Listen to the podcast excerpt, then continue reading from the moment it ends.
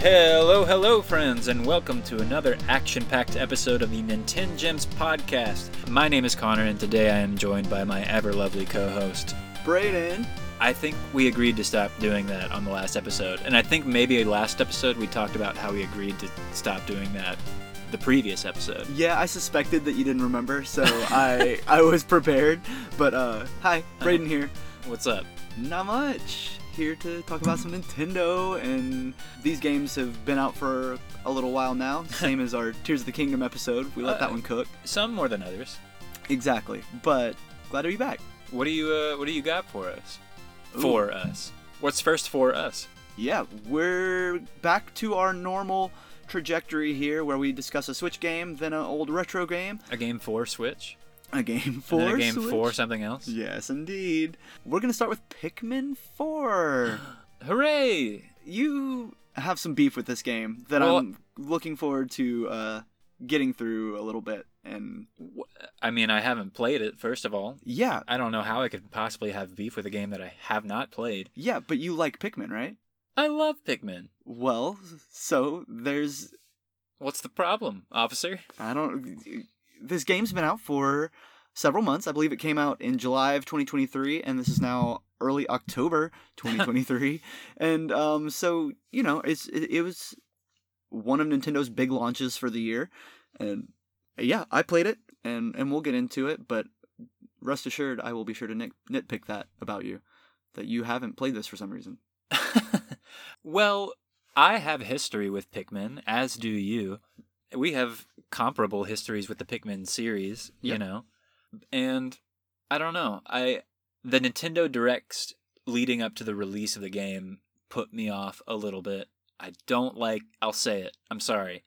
It's over. Okay, I don't like Oatchi. my boy Oatchi. I don't like Oatchi. Uh huh. I'll say it again. Maybe if I played the game, I would learn to like Oatchi. Uh huh. And I especially don't love talking in Pikmin games like a whole bunch. I don't think it should be in Pikmin games a whole bunch. Okay. And what I've heard a lot of is that there is way more talking in this one. And I'm still like, Tears of the Kingdom is is still fresh in my mind. You know Yeah. that that was a talky game, and I don't know. Okay. All right. Well, let's get started. Um, and and we'll we'll revisit some of it. Okay. But uh, yeah, like you said, we're pretty big fans of Pikmin. We've played all of the entries. I didn't play three until it was re-released for the Switch, but I was very eager for four. And it, it started out a little rough for me. I'm not gonna lie. I was worried when I first booted it up. Pikmin Four. Pikmin four, yeah. Pikmin three kind of ranks as like the lowest of What? the three games in in my perspective. Wow. We can break that down if you want, but um, and four opened up quite similarly. You are you're not Captain Olimar. You know you're you're these random space cadets. You're you're actually the rescue team who is sent to rescue Olimar from surprise a crash landed planet, and it opens up in like this hub world type thing where there's a bunch of different characters I was a little concerned because you can't quite tell how big this hub world is going to be. And it, like you said, Oatchi's there. It feels like a bunch of weird new mechanics are being thrown at you all at once. But, but, Even in like the like tutorial of the game. yeah, oh yeah, yeah. It's, it's all pretty right off the bat. The game actually opens with a tutorial playing as Olimar, and you have Oh, a a dog equivalent of Oatchi, and so it tries to kind of show you the ropes, and then it shows that Olimar is like in peril, and the rescue squad I can't remember what they're called, but your team is sent to the planet to rescue Olimar. well, that sounds fun. Yeah, it's I mean it's pretty pretty traditional Pikmin fare, you know, Yeah. from that perspective. Pikmin 3 was a departure in its own right because it had, instead of kind of one main character or one main character essentially split into two with Olimar and Louis, it had like a kind of diverse cast of three characters, Right. three main characters, and th- they were all like constantly playable. Mm-hmm. Um, but Pikmin 4 seems to play with that structure in a different way. There is there like a main Yeah, you main act- squad? Are there like yeah you well you actually design your playable character. Like Okay. there's like oh, a, a small quick, like not many options, but character creator. And then you do have like this core team from your your emergency rescue team are like fixed characters and you they're not playable or anything but you know there's there's the ranger and there's the medic and there's the pilot and so like you know they all have the roles and personalities Do they in the gameplay? not in the gameplay no Okay. Maybe I heard that the wrong way and got ahead of us a little bit. Maybe it's kind of layer upon layer of almost pikmin tropes But- Mhm. right, it's my my thing about Pikmin and Pikmin 4 is like Pikmin is such an old series, mm-hmm. but there's only now 5 games. There was Hey Pikmin, you know, that Oh, weird one on a 3DS. Uh-huh. That that was a game. yep Um with a gorgeous amiibo yeah, of course. The Pikmin tropes is such a shallow pool to draw from. right You know, there's only 3 real real Pikmin games. yeah And so, you know, tropes I don't I feel like it's more like just series conventions at this point. You know, Mhm. there are only there's only so much frame of reference. Sure. Well, and so I guess to explain what I mean by this trope that uh, we're getting at, so Olimar actually didn't crash land. He is he has gone missing on the planet, Mm. and but then your rescue team crash lands trying to go get in to rescue Olimar. okay. So your team, your squad is scattered.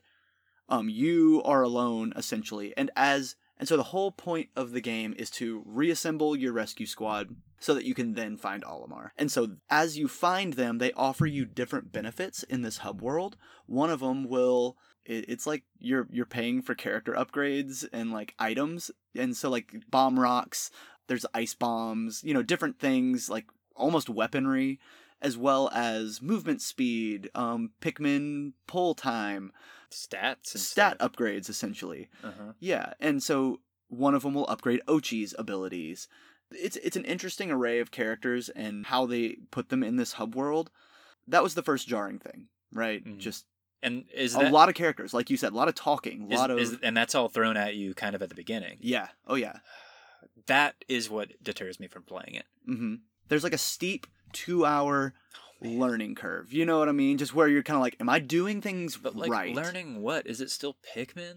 Oh, it's ab- it's so Pikmin though. Like, Okay, let me get there. Let me get there. Let me get there. we'll I'm keep going. Yeah. Sorry. No, you're good. Because the game is gorgeous. Don't get me wrong. The game is great. I can't say that I can't agree with. Yeah. I can't say the music is quite as iconic, That's unfortunate. but I mean like it's it's hard to beat like Pikmin 1 Yeah. iconic music, you know, just the ambient nature of the whole soundtrack. It feels like cheating to allude to a pre-recording conversation. Uh-huh. Uh, but we were talking about Super Mario Bros. Wonder, which is right around the corner as of time of this recording. uh-huh. And I don't know, it maybe it's like a direction of, like the way that Nintendo is taking the Pikmin franchise from Mhm. here, as opposed, like I think it's a, a different artistic direction that Pikmin One was taking Yeah. than it Oh, seems certainly. like Pikmin Four is taking. I believe that it's Pikmin as heck, Mhm. but I'm tell me more about how, or Before- or go through what's new, whichever. Well, before we knew much about Pikmin 4 and maybe even like talking about Pikmin 3 Deluxe, we I've always said I want all the Pokemon, I mean Pikmin in one game. Mhm. And I think it can work and you're like, mm, but there's like a a balance that needs to be struck, you know, whether it be like a power balance or just like simply for puzzle like puzzle solving, you know, like you turn it all into stats. yeah. Is that is that no. is that not okay? No. No, see that's What's this? they- how do you do it? they structure it really well. Uh-huh. You can actually only have three different types of Pikmin out in the field with you at any time. But all the Pikmin are here. right. Plus two new types. Dun-na-na-na-na-na-na-na. They're all here. And so if you- like it satisfied me. Um some of them are harder to get in the initial stages, like uh the white and purple, they can only be found underground for a while. Okay. But then all the Pikmin colors have onions in the end. Okay. really, as a veteran Pikmin player, it's really scratching an itch that I've been wanting for a long time. I want armies of whatever Pikmin I want. Mm. Don't make some of them harder to acquire. Don't make some of them like more obscure. But they really they give ample amount of puzzle solving to each of the unique styles of Pikmin and what they're capable of. So there's there's fire puzzles, you know, you, there's a good amount of swimming involved. You'll need the yellow particularly for electricity, but some are, you know, they they fly higher, so Do you decide what Pikmin you're bringing with you for like a mission, or to like just go to a, a like a like a level? no. Once you start a level, the onion lands with your ship, Uh, and from there you can withdraw whatever, po- what- whatever Pokemon, Pokemon. Pikmin, um, whatever Pikmins Yeah, that you want. yeah, exactly. And so just to Up go through to them, up to how many? 100. It's still That's 100. so interesting. You it, it it makes me think that they would up the number. right. If there's that's I mean we talked about this sort of, but you can only bring three types with you. Yes. Okay, And so to go through them, there's red, yellow, blue, hmm classic, yep, white and purple, less classic, but classic nonetheless. yes, stone, and Rock, yeah, rock, Thank forgive you. me, and flying, they're all right. They can hang. yep. And then newly added Uh-oh. are Ochi Min no ice, ice. I can okay. I can chill with it. ice, and glow. okay. So How are how are the glowmen? I, I'm counting on my hands here. That means there are now Ten. 10, which seems somehow incorrect. But um, what do you mean? I don't know. Is, is, is that math? That's nine. That's why I was concerned. Yes, because I think I don't know how I ended up with ten fingers up. What's but- that weird Olimar looking one? The bush-looking, bushy-headed dude. Yeah, right. There's like a weird Pikmin that looks like an Olimar. I don't. Am I making? Maybe I'm thinking of something else. I think you might be thinking of one of the kind of main enemies of the game.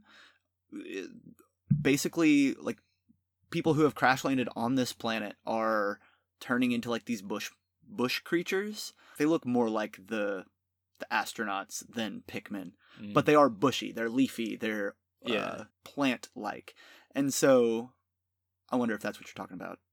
maybe I don't know.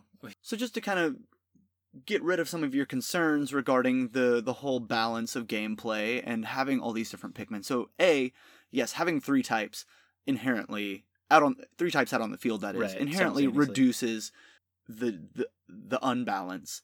But it's really cool. The ice Pikmin are a great addition. If you throw enough of them in a body of water, they can freeze it.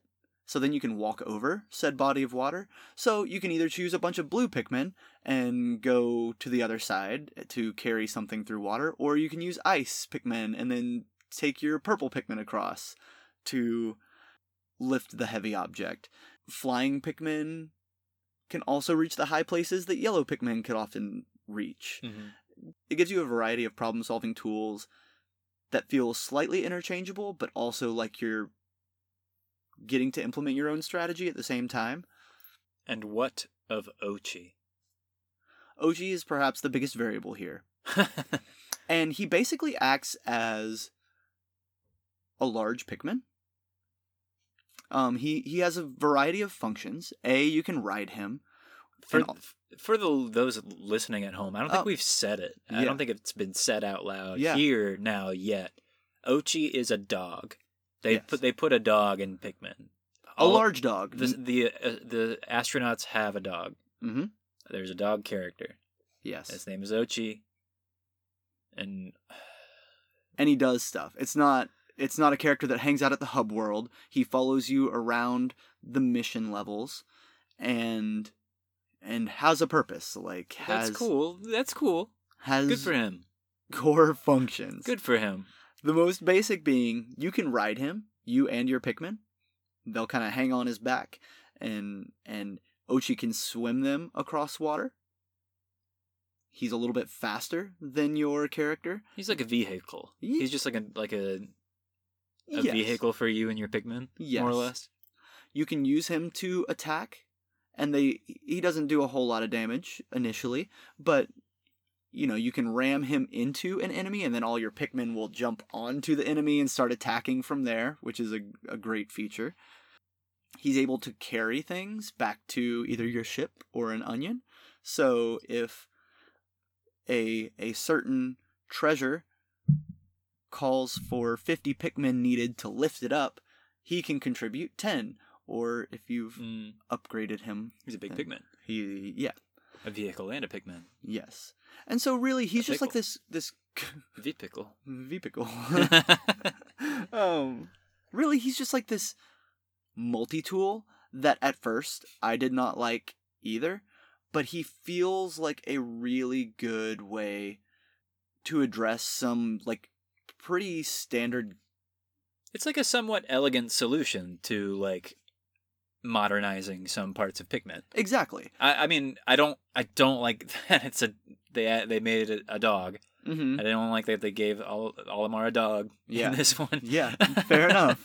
like, uh, it's fine, but um, I do appreciate the function of it. I do. I like that it makes terrain easier to get across. I mean, less of a headache, at least, while not eliminating the puzzle solving, combat utility, like making streamlining it a little bit more. Yeah. Um, I can respect the hustle. Yeah. I, I don't know what to say to totally justify his existence because from a distance, without having played the game, without having experienced like just how kind of organic it really does feel in the context of the game, he he he is helpful and does it doesn't feel invasive. Mm. Um, it doesn't feel like overpowering either. You know, he is not cheating to use Oatchi right. he is ex- you are expected to use him and he makes the game more fun and the quote unquote core Pikmin experience is still there. oh absolutely yes so there are underground puzzles similar to i guess pikmin 2 Well, Um, yeah, what is like the game structure? Like, what is like the? Is there? It's not like open world, is it? no it's not um, from the hub world you choose a level essentially like you would any other pikmin game there's a day cycle so you have 20 minutes or 30 minutes however long a an in-game day takes um, from sunrise to sunset and you try and collect as much treasure as you can so that you can power up your ship and find your crewmates to then rescue Olimar. Um, is is the the typical routine of the game. But you can play at night. You can play at night, which A series first. yes, like that's like that's the that's the scale that the Pikmin franchise is on. Is like after 20 years in a series first, you can finally play the game at night but you okay. in Pikmin 4. And again, it actually feels better than it's gonna sound, I think. But it's not like you're playing these whole levels at night. Right. I They- I like that. I for the record, let me Do you know it's like a mini game almost? No, I don't like that as much as what I thought. What what is it?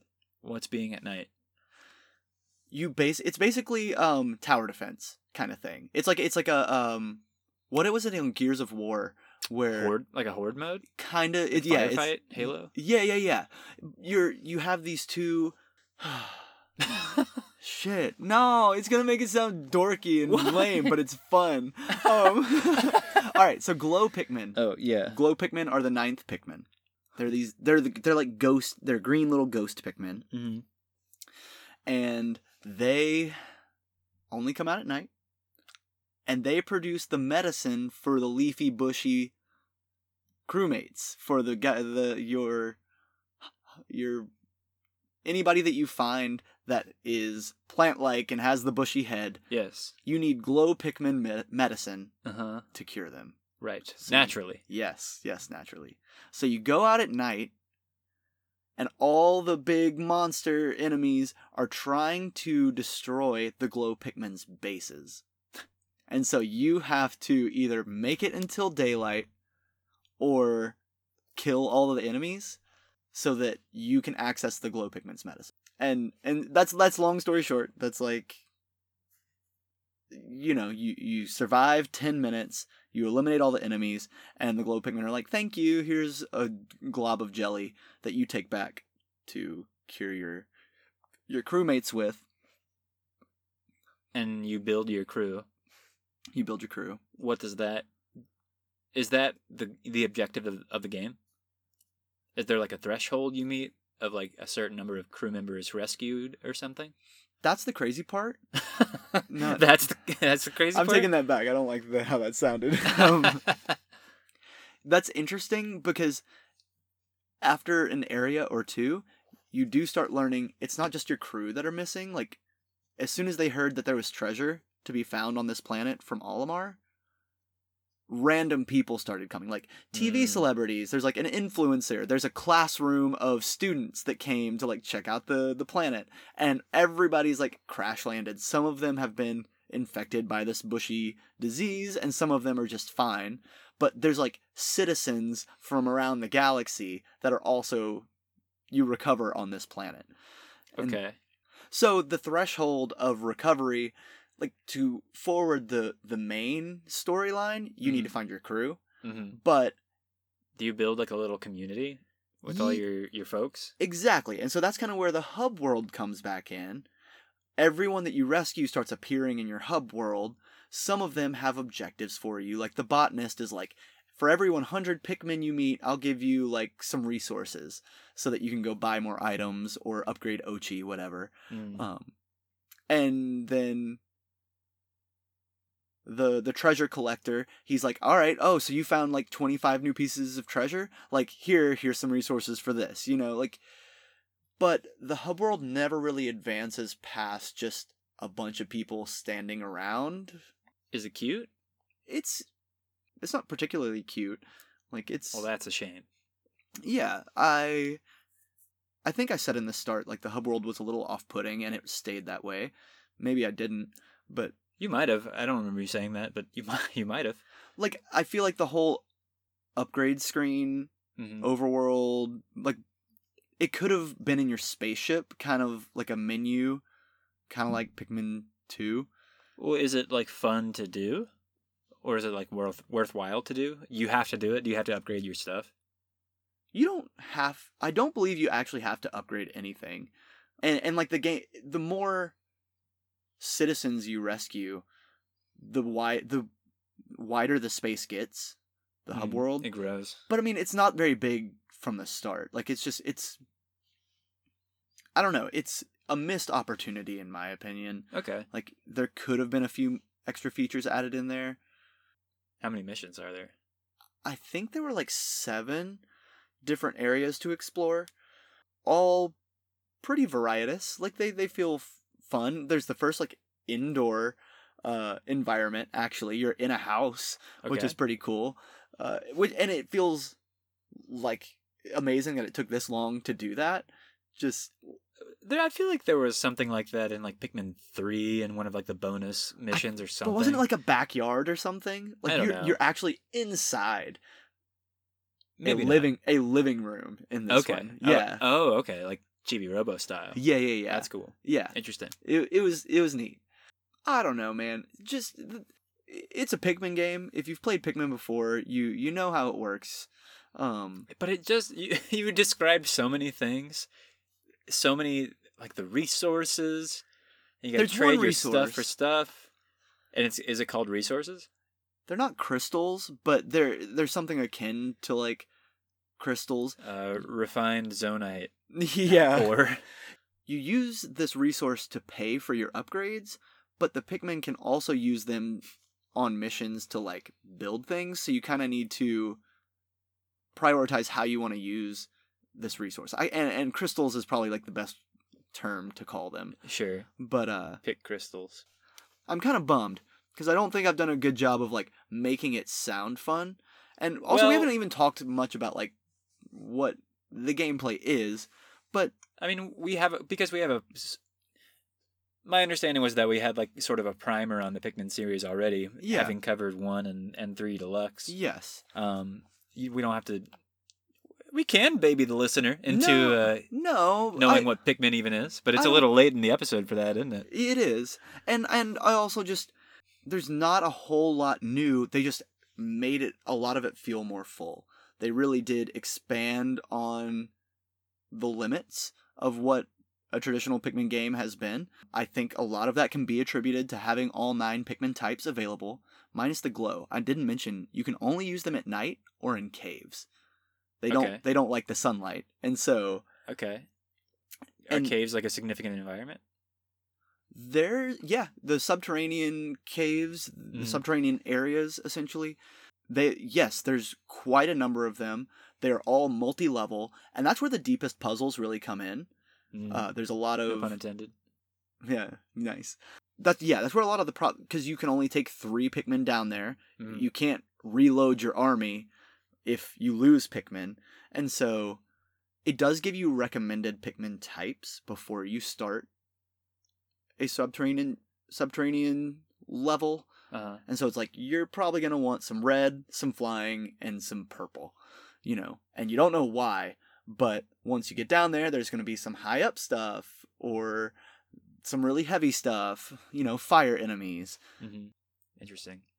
If there were anything about it in particular, with I mean, you being a series veteran as well. Yeah, I mean, I guess I'm a series veteran. I've played them all, but it Mm-hmm. it feels like it almost doesn't count or, or something. But I mean, like, just sell me on it. You know, what what would I like about it?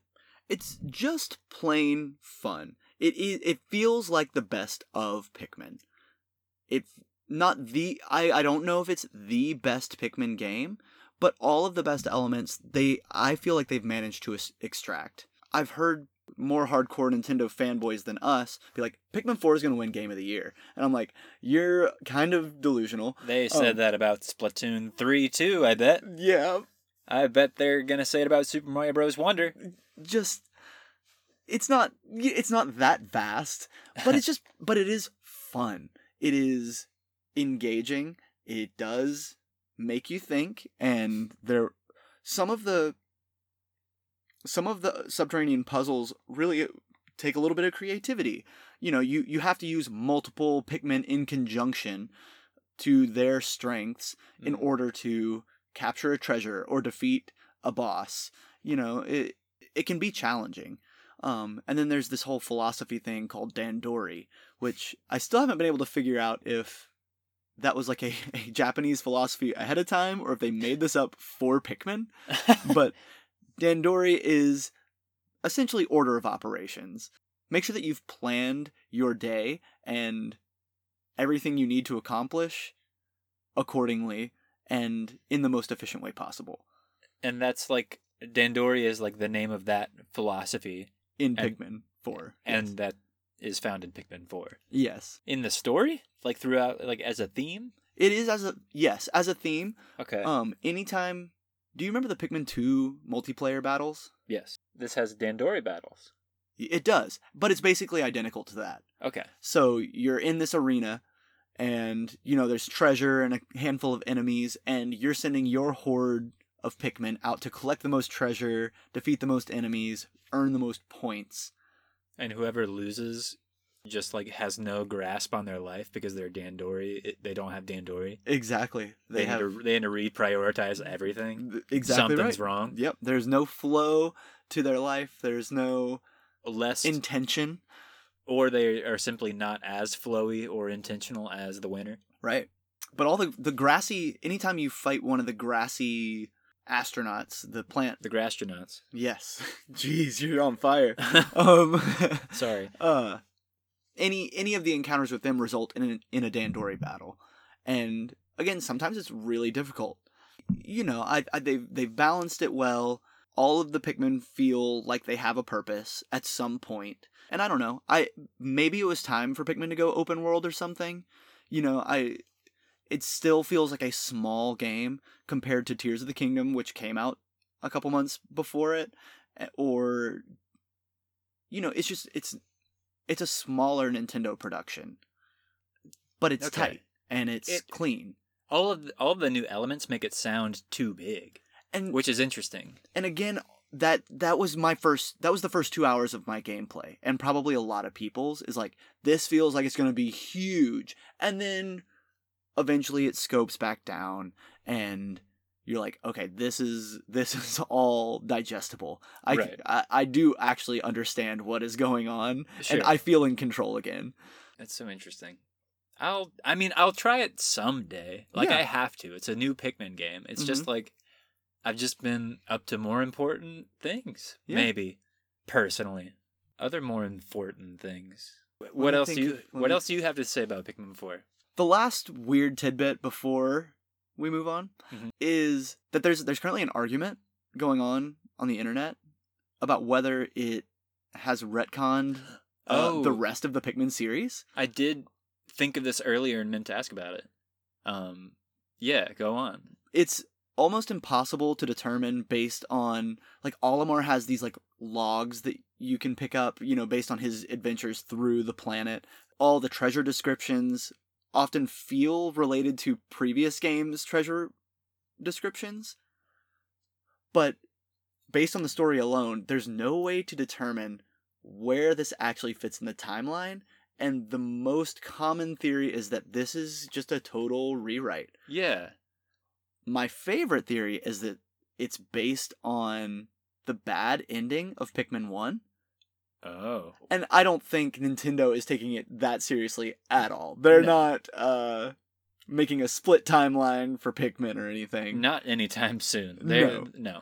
It- They've learned from that with Zelda. Yes. Um, well, in the the game the game as a whole doesn't require that. Like the story Certainly. is not the point of any Pikmin game. And that's partially why I didn't like 3. The story is still my least favorite part of 4. You know, I don't need all these characters. I don't need the hub world is cute. It is also underwhelming, but like I don't want to need to talk to all these people. Let me Mhm. play Pikmin. You Yeah. know? hmm And and so that's not the point of the whole Your Dandori's out of order. If if if the plo- if the plot is the point of Pikmin for you. Yes. but it is interesting just that the story references Olimar coming to this planet and doing Sure. totally different things than we've ever seen him do before. That's- and then the most prevalent one that I've heard is that it's like generally a reboot mhm, of Pikmin. yeah, But then I'm like, why is it called Pikmin Four? yeah. Why call like why call it that? They And, and I had that thought somewhere while I was playing it. I was like, they should they could have called this something different. They could have realigned this. This could be Pic- not Pikmin World, you know what I mean? It's not that it's not big oh, that'd be enough. cute. Um, but Pikmin Bros Three. yeah, Pikmin Land. Pikmin Country. Pikmin Wonder. Pikmin. they wish. Mm. But yeah, that's my last uh, tidbit of information. Is just that this is a weird entry in that regard. That I mean, I, I think the first three kind of just tailed each other back to back to back, and now yeah. this one, it confused me at first when when I started that tutorial as Olimar and he's discovering the Pikmin for the first time. I'm like, Mm. what? You know, you don't know these guys, but different things are happening than in Pikmin One, and so it was, it, you know, it was jarring. that is interesting and jarring. I didn't know. I don't think you said that earlier. I don't think you said that Olimar was like meeting the Pikmin for the first I, time. I don't think I mentioned it okay. earlier either, but it's that is the case, and it becomes less important, you know, as you understand that this is a essentially a reboot or Or dare I say alternate time, you know, whatever. Who who cares? Mm. That's all I got for Pikmin Four. That's all you got? I think yeah. Let's I hey. Do you recommend it? Or Do you yeah, like it? Yeah, go go go fucking play it. Cause, Like and uh, because like that I I hate. I don't know. We're we're we've been discussing it for a minute now, and Mhm. and I don't feel like I've done it justice. well, I- answer this: Is this where people should start with Pikmin? I think yeah, I do think. That's fascinating to me too. I believe you. I think. I mean, it, I don't know. hmm If nothing else, that seems to be the case.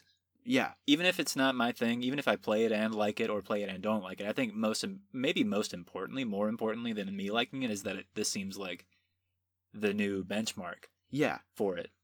I Everyone, think- everyone that's played it seems to agree. yes, and not even in a bad way. If you are a series veteran, I'm not saying you won't enjoy it. I think you very much will, but it's also a great onboarding point. And and you know what? I think that's where my thoughts stemmed from. Actually, they shouldn't have called it Pikmin Four. Mm. More newcomers to the series would have played it, or would have, would be willing to try it if it wasn't four. Oh man, you know Miyamoto was like hands on the on the conference room table slammed and he said, "New Pikmin. We're calling it New Pikmin." Yeah. But uh, Doug Bowser just was shaking his head. and No. he said it'll never fly. Not not in that not in my country.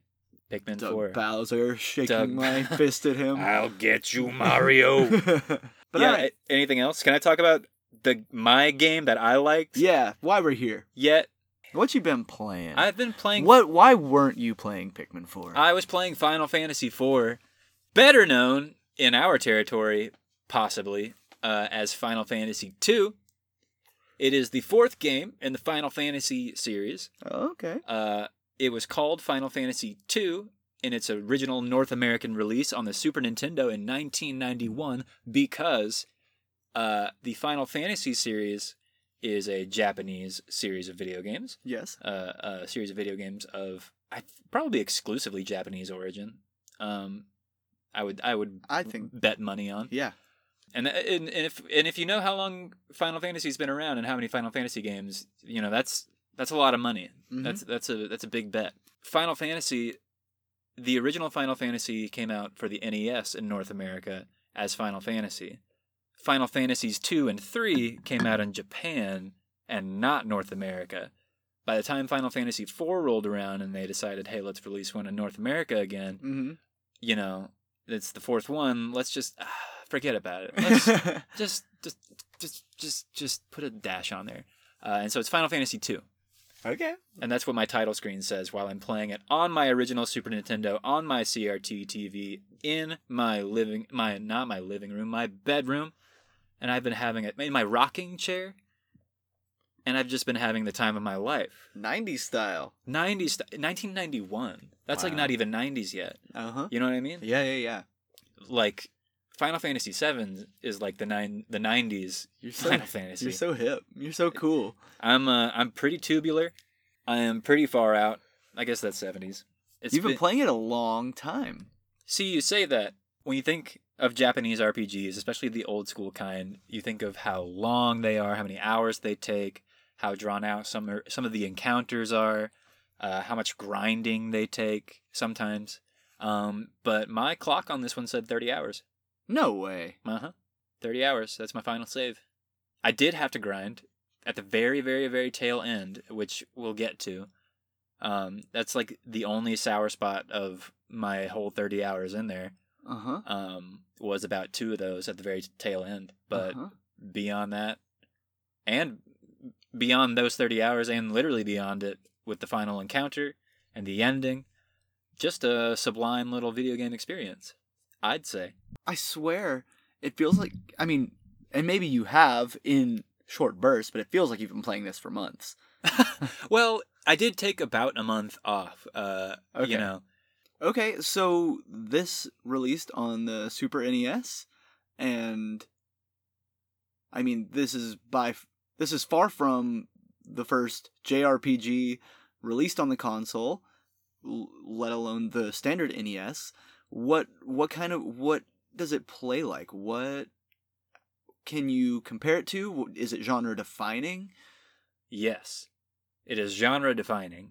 Okay, By and large, um, it. I mean, ninety one is really early. yeah, Uh, it might be the first. It's not the first RPG on the Super Nintendo, but Yeah. like it almost is. hmm You know, compared to Final Fantasy VI, which was like I I think ninety five or ninety six.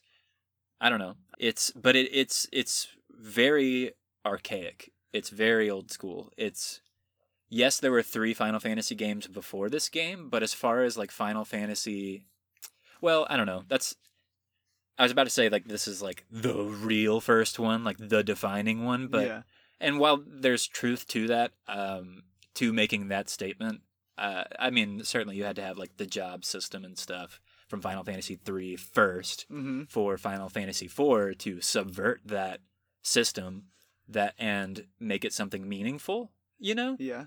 um, it's kind of how I feel about like Tears of the Kingdom. Is it's like You needed some Breath of the Wild in there first. Yes, and then I needed some Tears of the Kingdom, and then now a third one, a trilogy completer, could really make something pop Yeah. off.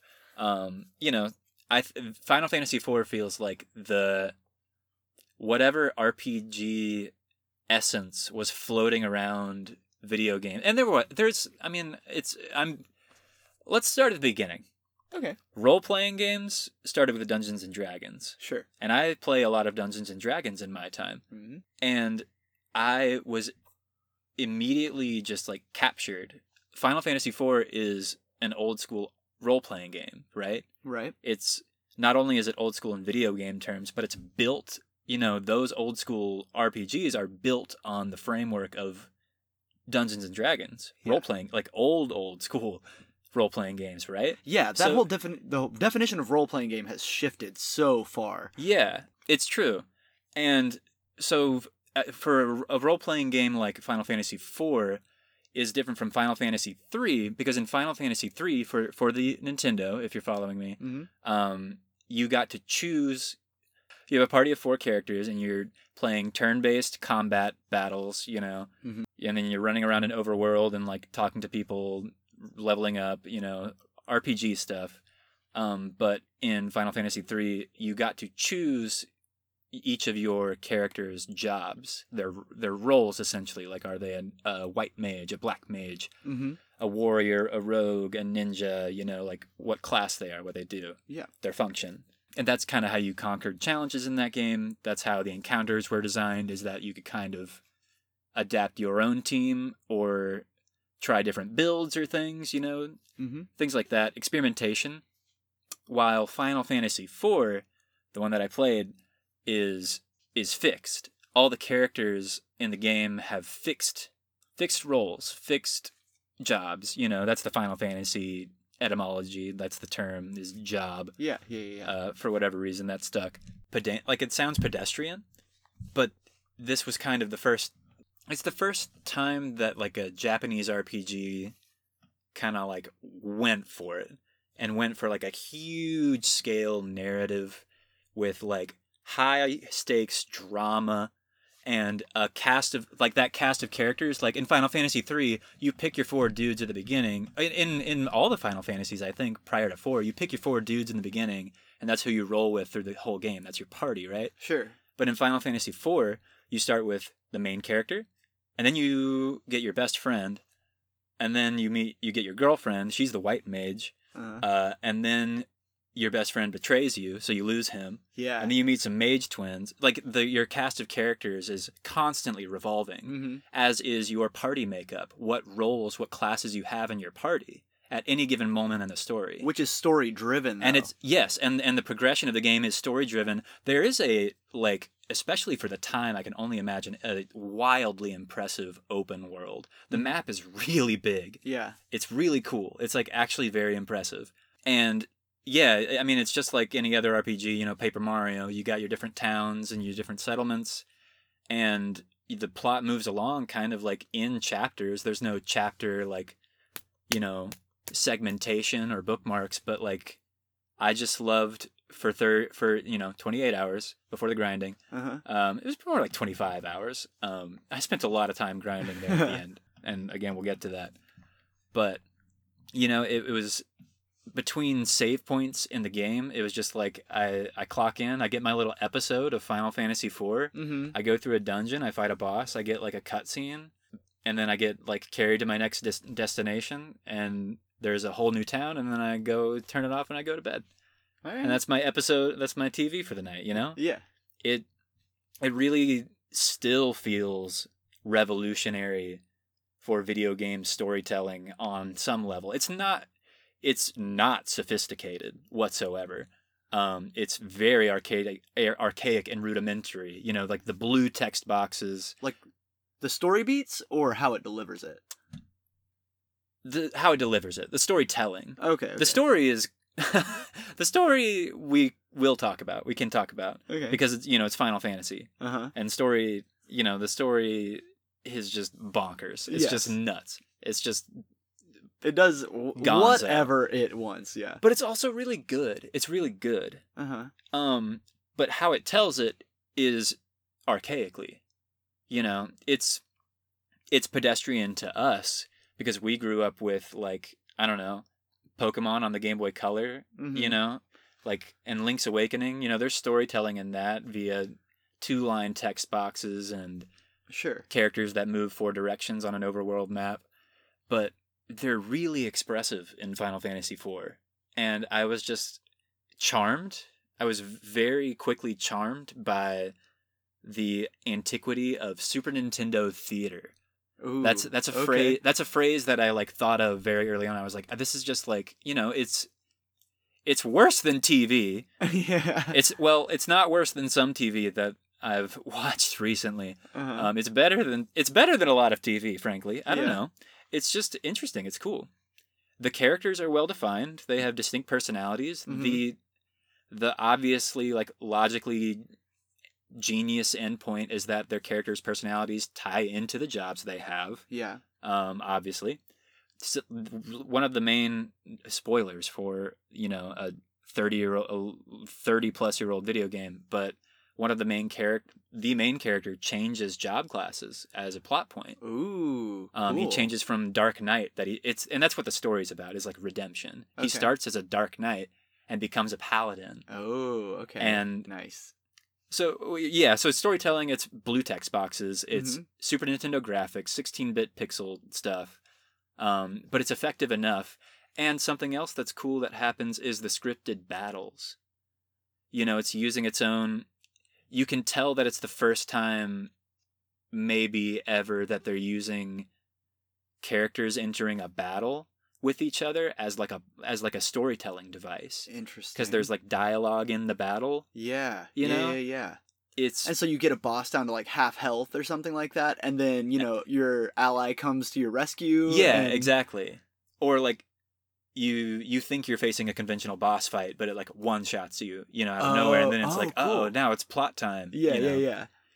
there's just there's some really cool storytelling stuff you know in the limited in the extremely for our time archaic and limited ways that it could deliver its story Mhm. it's firing on all cylinders wow. it's archaic but it's still impressive Uh-huh. is ultimately the point the story itself is is effectively told um i love all i like all the characters they're you know in those blue text boxes you can only fit three lines at Mhm. a time and so you know they fit as much dialogue in there as they can but it still works. The story concerns Cecil. He is a Dark Knight. He is the leader of an army um, that is kind of on a like a conquest, and he's a little conflicted about it because he had to like slaughter a whole village to get their crystal, the Okay. village's crystal, and he's moody about it. And then um, and then he finds out that like his boss is evil, and he vows to be a better man, and then he eventually becomes a paladin, and then he talks in dot dot dots for the rest of the game. okay. uh, that's he is still a, he's like they're they're well defined characters. I'm Yeah. I'm hyperbolizing and joking a little bit with that. I don't know. I'm rambling a lot. Do you have any question? Any other questions yet? I mean, how does it look for a Super Nintendo game? Because I mean, yes, you said 16-bit graphics, but like those can be gorgeous. The leap from NES to Super NES, Mm, the graphics are amazing. it's true. You know, and so how, you know, how does it look? You know, the battles are static. You know, I haven't talked. We haven't talked about the battle system. yet. Yeah, no, I was Well, I we'll was- get there. Was- Um, the battles are are static, but the way the battle system works, um, you know, everyone there's is kind of always action on the screen, if that makes sense. yeah. It's just you know when when a character is not taking an action, you know, it's a still sprite of a monster. They're not five. even like jogging or like bobbing a little bit. no. okay. Um, and not even the characters are either. They're Uh-huh. they're static on the other side of the, the screen until they like move forward to attack or like cast a spell or whatever. But Uh-huh. the the spell animations are really cool. The Mhm. sound design is awesome, yeah. just through and through. The monster sprites are pretty detailed for the most part, I guess. I mean, Mhm. you know, it's 91, it's early Super Nintendo, so yeah. they did their best and I've seen some Final Fantasy 6 sprite art and you, you know, they they certainly learned something okay. uh, eventually. But yeah, it's all cool. Um, the final boss fight is psychedelic as heck. hmm Um, especially running on my little CRT TV, it's just like melting my brain, yeah. firing photons into my eyeballs at like the speed of light times infinity. It was great. I'd do it again. But Well, um, good. Okay. It it looks good. So it that looks that good. wasn't. It sounds immaculate. Um, Nobuo Uematsu is like one of the most historied video game composers out there. hmm Yeah, uh, I mean, like I would say practically second to Koji Kondo. Yeah. Um, potentially, he's been the composer of Final Fantasy since the first one. Um, I think ten might have been his last mainline entry.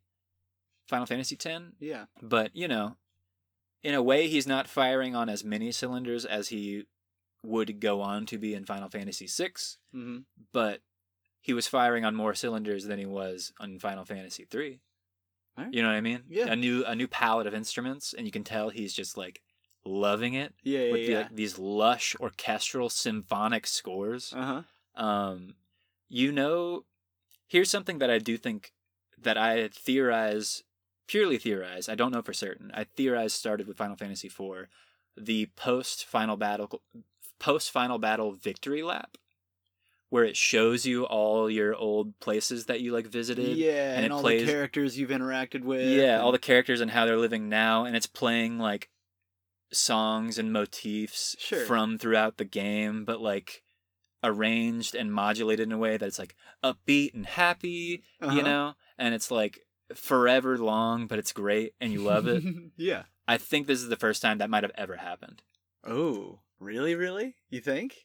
That's my theory. I have I haven't like fact checked this, but Uh-huh. I mean, if not, then like I don't know. Early. know. It. Yeah. It's early days. There. There Yeah. had not been the opportunity to create that kind of. No, and I mean other game. I mean any. I know I can think of NES games that kind of do it a little bit, Mhm. but I don't know. Not this. Not as sophisticatedly. How sophisticated and like just bombastically it takes its vic- its um its victory lap. You Yeah. know, it's like twelve minutes long. Oh my god. it's long. and the credits aren't even rolling at this point. The credits roll at the end of it, Oh my gosh. Okay. but it's cool. Let's see the battle system. Yeah. Tell me about the battle system because I'm about to do a little research Okay. upon the start of this conversation. Cause, but but I'm curious how it plays because it, it's the first for Final Fantasy, right? Yes, it's um, it's I mean, hell, it's arguably like the most important part about the game. Um, is that it is the first Final Fantasy game to implement the active time battle system. Right. Turn-based, yes, but with a twist. Every character has a speed stat, and the speed stat more or less it might not even be tied to a stat. Uh, I never looked at the character's stats hardly at all through the Mhm. entire game. That's we can come back to why that is later too, because it is kind of for a reason. But in the active time battle system, it is still turn based, but every character in play has like this meter that fills at a different rate. Um, it's a, it effectively it effectively functions as their speed stat Right. and like what their turn order is. I think it's got to be related to the actual speed stat though, like how fast the bar fills. It's possible there might be a speed stat. I didn't really look at Uh-huh. um the stat screen that much. That's kind of on purpose. That is kind of for a reason. okay. Um, but and and I do think I mean it gets faster as you level up. Certainly, maybe it is Mhm. a speed stat, but it's just kind of the enemies have their own bar too, Yeah. and the weird.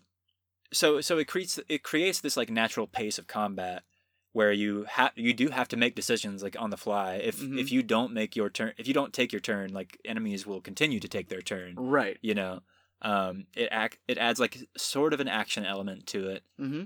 and yeah it, you can still pause it which i found was interesting Okay. even especially for like the super nintendo version as old as it is you can pause the battle Wow. um, you can't like look at anything you can't like you know look at your options or anything but you Mhm. can you can take a breather Yeah. it's not it's not like cruel with it Which does make sense to me though, because like I imagine for some of the longer haul boss battles, like Final Fantasy and JRPGs in general are known for their massive health pools and just bosses with multiple phases and and if you're needing to pay attention to these bars filling up and timing you're not timing your attacks, but you want to get your attack off as soon as you can, as soon as that bar's filled. Like you know, there, that's a lot of uh, attention to rhythm and attention to speed and timing. now you are using all the correct words Mhm. because i think the to me like the, the the greatest lesson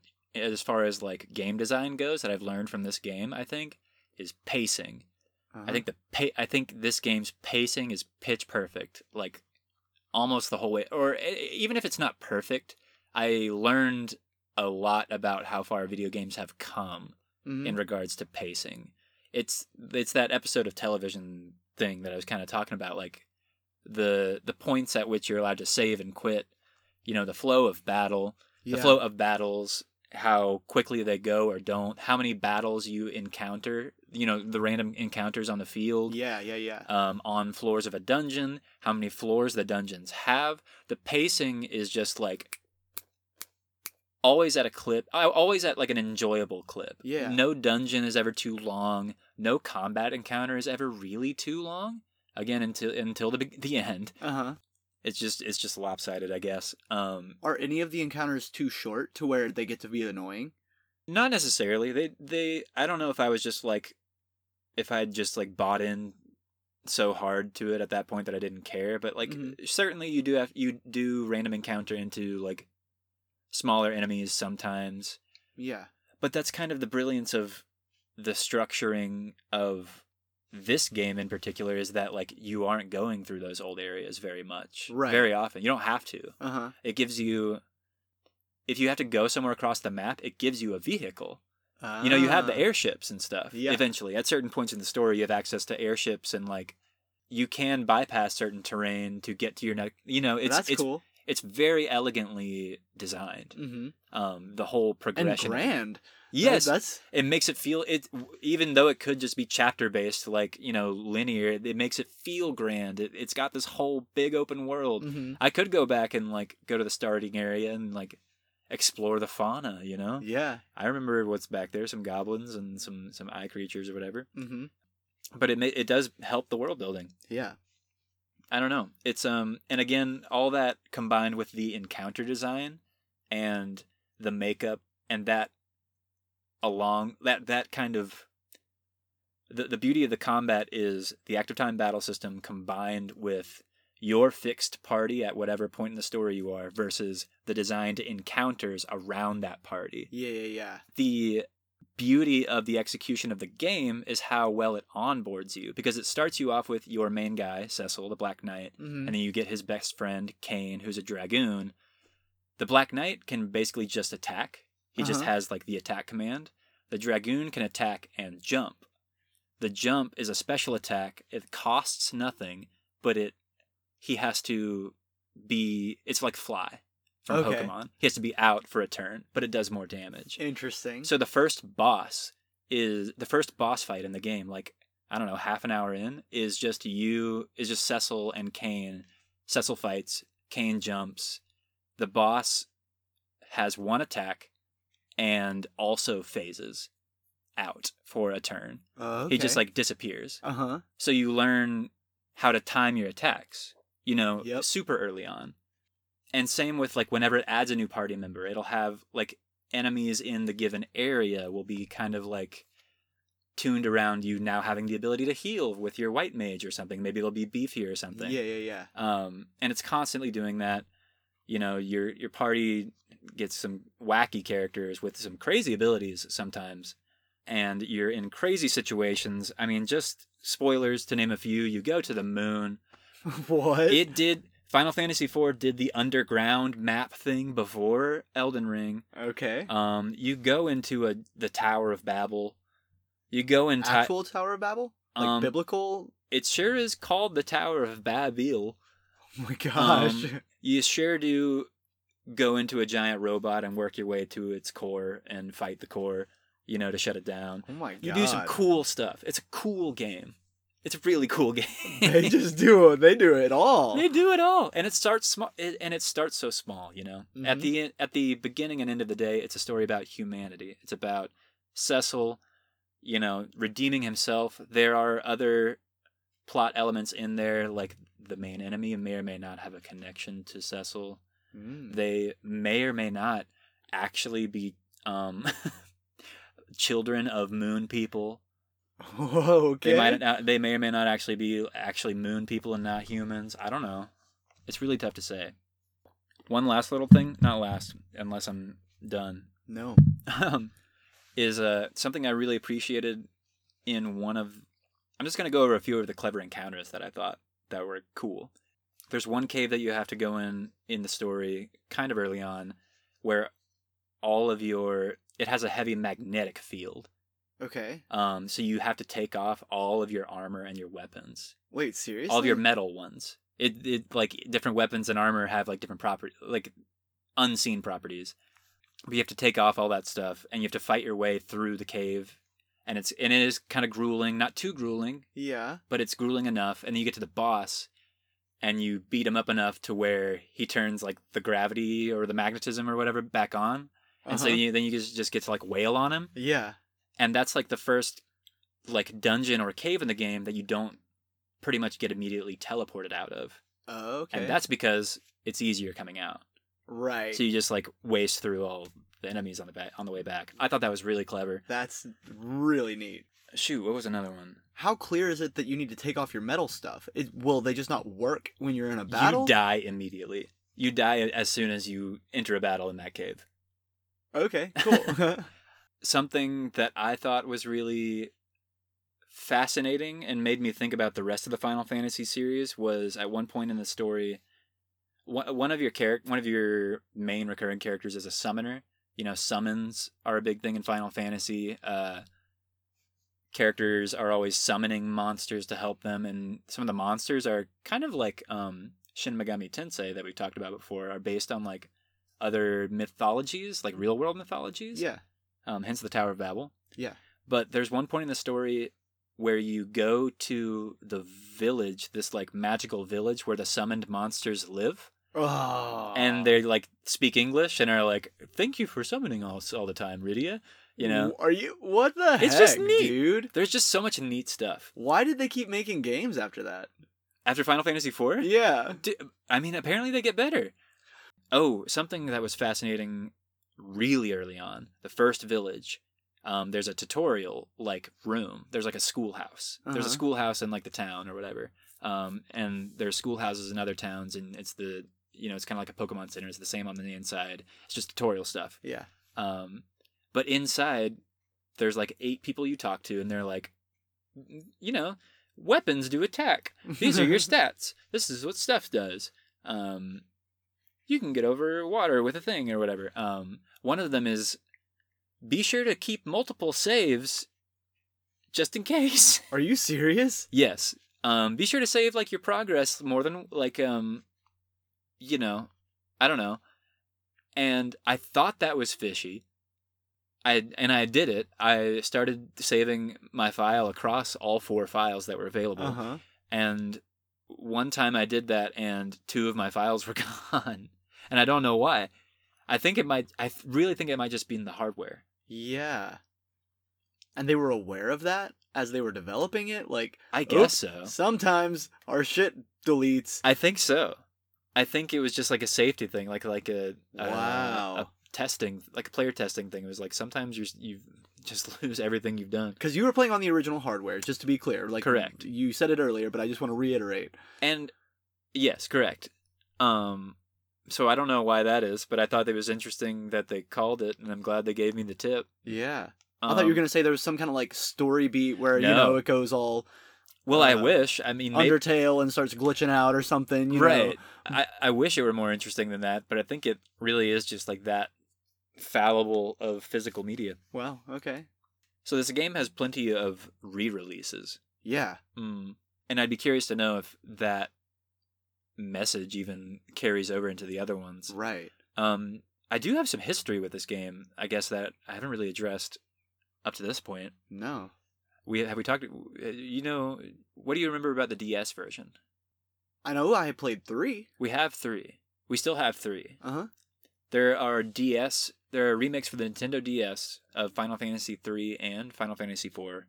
Um, we own Final Fantasy three. Mm-hmm. I bought Final Fantasy four in like eighth grade. Mm-hmm. Maybe I was in high school, but I tried it and I did not like it. Was it like the remade graphics with kind of the chibi characters and you know it, Yeah, it Crystal Chronicles evocative at points?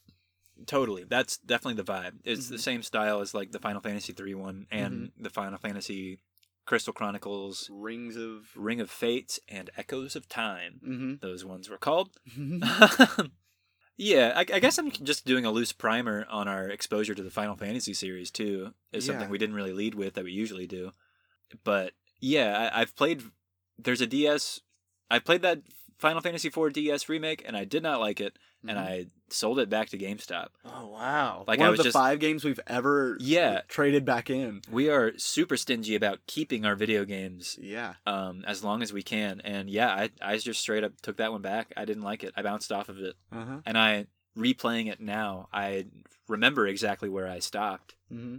And to be fair, it was it was a little boring up to that point. Um, it wasn't the most interesting part of the game Yeah. in retrospect, mostly, and like with I think with the historical lens, Mm-hmm. playing it on the original hardware does really earnestly help you paint that picture. Yeah. Most contemporarily, there's this series of Final Fantasy pis- pixel remasters. Yeah, like collections. Yeah, um, on Steam, on the Switch collection, Mm-hmm. um, that are m- modern-ish, remake-ish. They're just kind of just like remaster. I mean, remaster, I guess. Pixel remaster is where it gets weird because it's not all pixelated. Yeah. It's not all you know one to one, whatever. It's widescreen. Mhm. Um, and it. I've heard really good things about them. I've heard that all of them are pretty solid for what they are. Good ways to play. Yeah. I I've watched some video of like some of the encounters of Final Fantasy IV Mm-hmm. and it looks too different for me already. like I'm still I'm like already like too possessive of my own experience with the game, you know? Yeah. Yeah. Like yeah. anything that looks different isn't like good enough. But I mean, it sort of explains why I bounced off of the DS one because that one's really ugly. That one's actually really ugly. Yeah. I think I there's something to be said about like that art style, like the old like low poly model, like almost PS1 sort of Uh huh. looking low fidelity 3D, but that game was not pretty looking. Nah.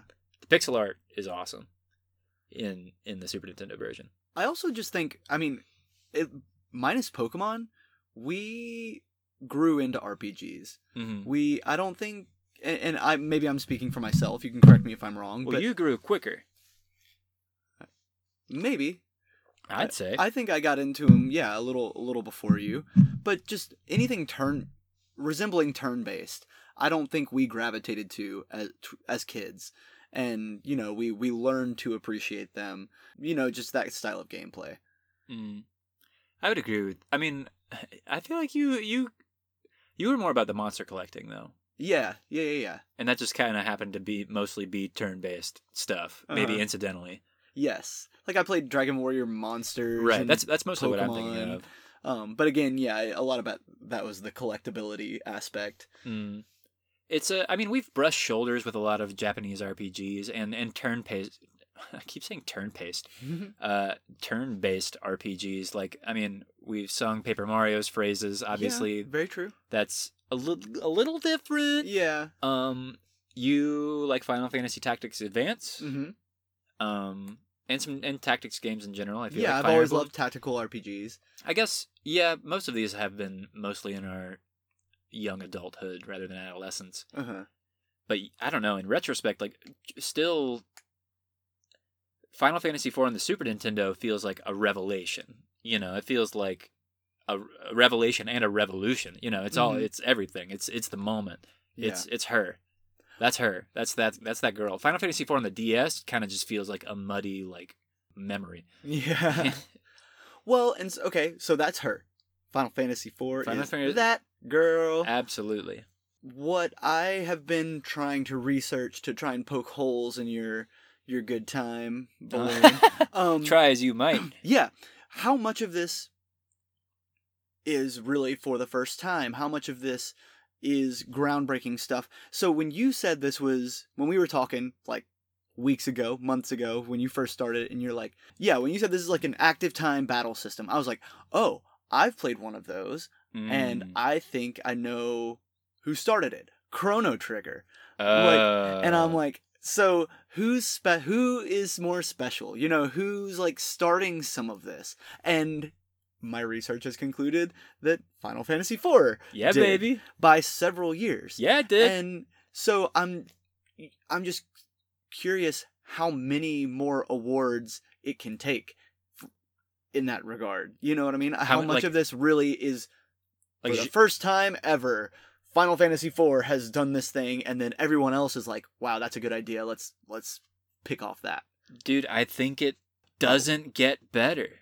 Mhm. almost. I think it it really feels revelatory Mm-hmm. um and revolutionary. Like it feels revelatory in 2023 Mhm. because it feels like it was a revolution and I and I mean it obviously was in 1991. yeah. Um I don't think we'd have Earthbound without it. I don't think we would have Elden Ring without it. I Right. don't think Well, We Earthbound was my other thought. What other yeah. heavy duty RPGs are there?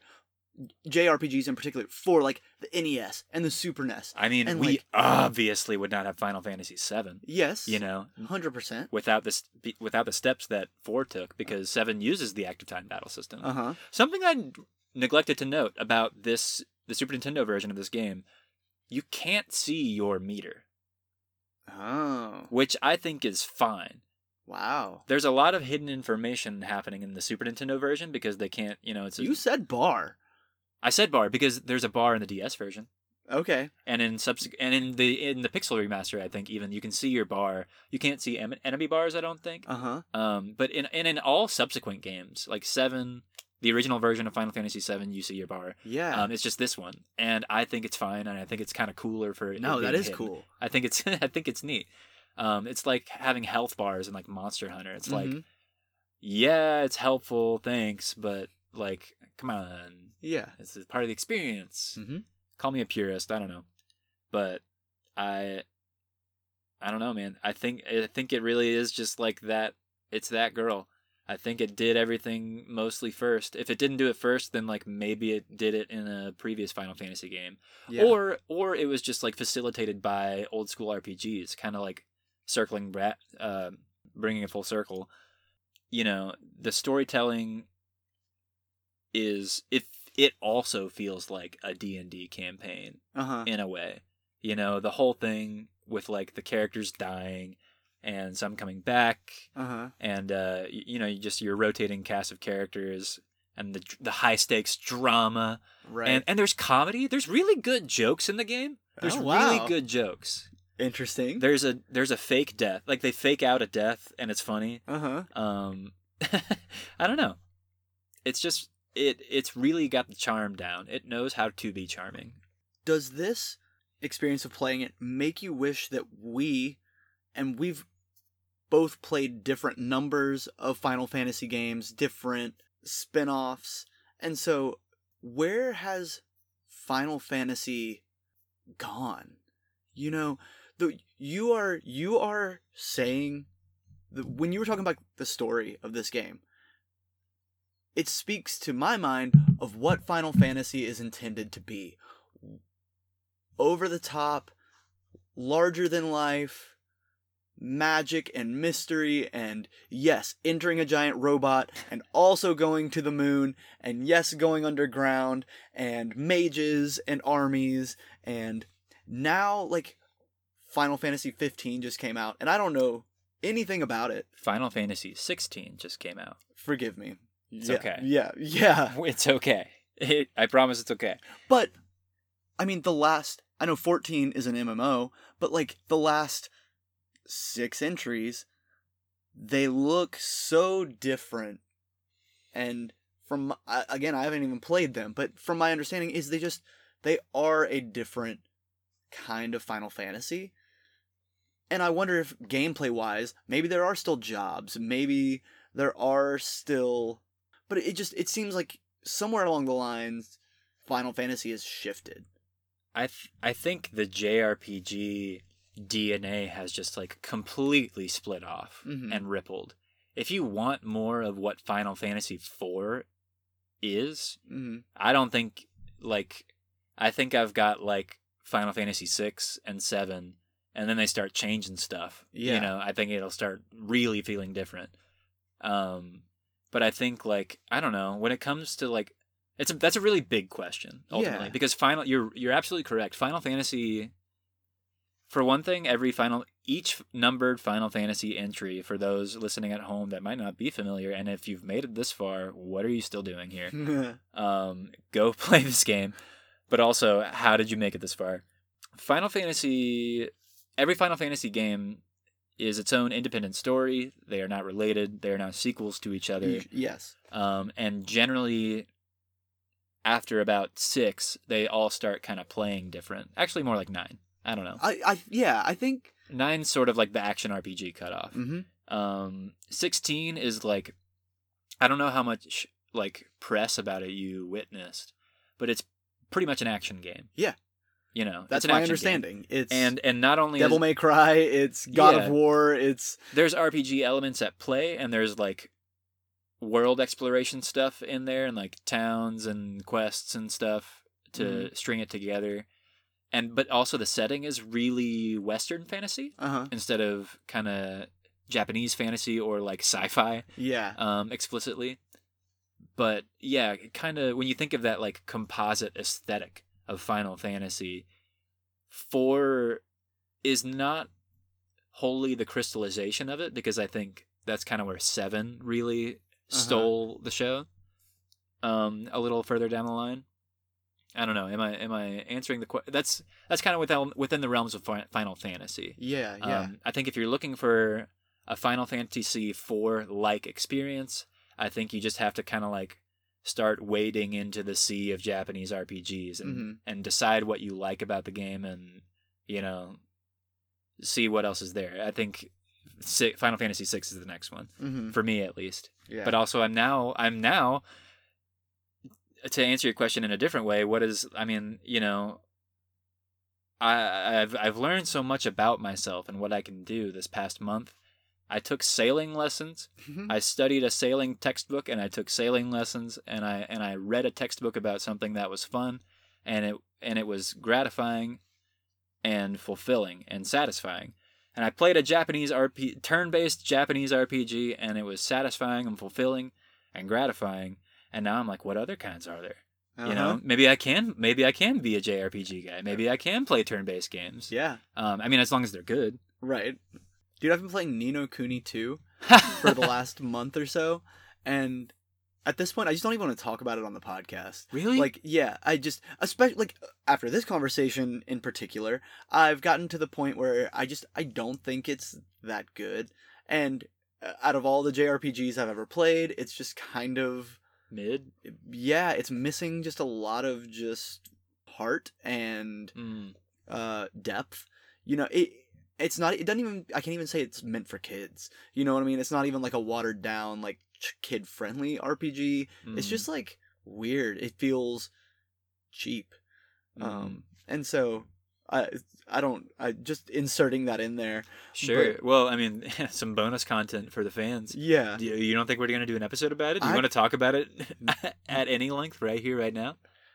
I basically did i I'm, I'm about to beat it um and i just You because you've been playing it for about a month yeah at this point, right? Yes, and I'm on the final chapter of the main game. Apparently, there's a lot of DLC to it.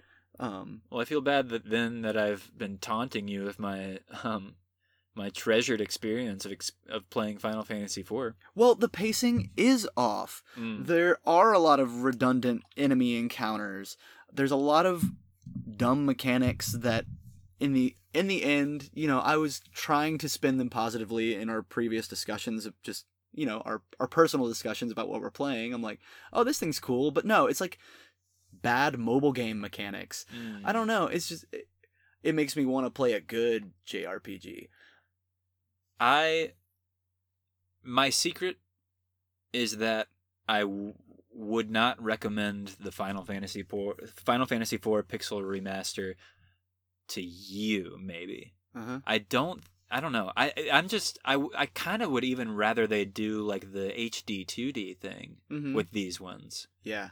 Just do some like take it like in like a some sort of I don't know. Take a creative risk Mm-hmm. with it, I would encourage more than like trying to make the original art look newer. Yeah. Just doesn't really cut it. Like just like emulate the original Yeah. or whatever, you know.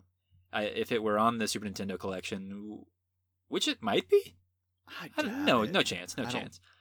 I would say play it that way, but I hear these pixel remasters are pretty good still. Mhm. What else you got about it? Thank you for listening to Braydon's review of Ni no Kuni 2, Yep. Revenant Kingdom. Thanks for tuning in. I don't know, man. I could keep gushing about it, but uh, I, I think this might be as good a stopping point as any. Have I? Are there any uh, Uh, anything that I'm missing? Final Fantasy just freaks me out. There's so many of It them at this point. You, The you- stories vary so much from game to game. They are not interconnected, and some of them are about giant space capitalism, and some of them are about evil trees that are taking over the medieval fantasy world. that's don't- five No, yeah, but or you- nine. They you, they just That's the thing, though. they can go anywhere, and some of them are such garbage, and some of them are just, in this instance, the gold standard. I don't. I have a hard time believing any of them are garbage. This one, playing, just picking one. I just played like eleven or something. eleven was an MMO. Eleven. Eleven was an, an MMO. I promise. I played one for the 360, and it was hot 13. garbage. That I that sure With Lightning, the pink hair girl. that sounds right. She wasn't the main character. No. I don't I don't know. I played one for the 360. Ah. it was hot garbage. Okay. Like it was linear. I think it was universally hated as well. I'm not alone in this. I think it was a bad Final Fantasy game, Mm. but you know, just the whole series is like just so overwhelming to me. I don't know how to cure you of that. Um, me either. I don't know how to diagnose you. I don't know um, what to prescribe you. I do know that Final Fantasy IV is very good in my book. I don't know. I I simply don't know if I would recommend it to you because I am scared that it's just like too basic. Uh, You know? Uh-huh. I think it's a really good on ramp for someone like me. Uh-huh. Um, I don't know. I think all the things that like I listed, like that are I don't know, evidently gratifying about it. I do think you would appreciate and respect, but I and I don't think it would be a waste of your time. But you know, it's I don't know. I just don't know. Mhm. Um, and that being said, I don't know what other Final Fantasies are like. You know exactly either. Right. But it this gets me more excited about playing the more of them. Mhm. I I can't imagine that any of them are like not virtuosic in some way at something, Yeah. except for apparently the original release of Final Fantasy XIV, the other MMO Yeah, yeah, yeah, yeah. that apparently uh just was sucky mode. Dude, it is cool how they like incorporated a whole event into revamping the game though. Do you yeah, know about that? yeah, Realm Like- Reborn, Yeah, yeah, Mhm. yeah. dude. They just it. This isn't even why we're covering why I'm playing this game, but they just did um a Final Fantasy IV themed uh expansion for 14. Hmm. because it's the 30th anniversary or something. No, maybe not. I don't know. Yeah. 91. It's not even 30th anniversary. I don't know why they're doing it, Yeah. but they just did it. Well, Do you feel expunged? Do you feel exercised. Yeah, I suppose. I think so. How about you? because this, this this podcast is for us. If if It's there's if- true. If, there's a spirit out there listening, bless you. But but this is for us to get Yeah, get this- off our chest what we need to talk about about these games we're playing. It's kind of true. And so, you know, you feel you feeling good. Yeah, I feel I feel loose. I feel limber. You- I feel like just- I've done it. yeah, weight off your shoulders because you've been you've been eager to have been playing this game, eager to finish it, eager to talk about it, and I want to make sure you're feeling good. And eager to start something new. Yeah. Well, that's the end of this episode of the Nintengems podcast. Thank you for listening. Um, be sure to follow us on Instagram, like us on Facebook, I guess. I don't if, know. if you use Facebook, I don't know. Follow us on Twitter. What's a Twitter? I don't even know anymore. Um, like us on, I think the best thing you can do is follow us on, on whatever Spotify. podcast platform you're listening to right now. I agree. I think that is solid advice, and I would uh, ascribe to that myself and subscribe to it myself. Ooh. Um, thank you so much, as always, for listening. My name is Connor, And I'm Braydon. and we will rap at you next time. See ya. Love you.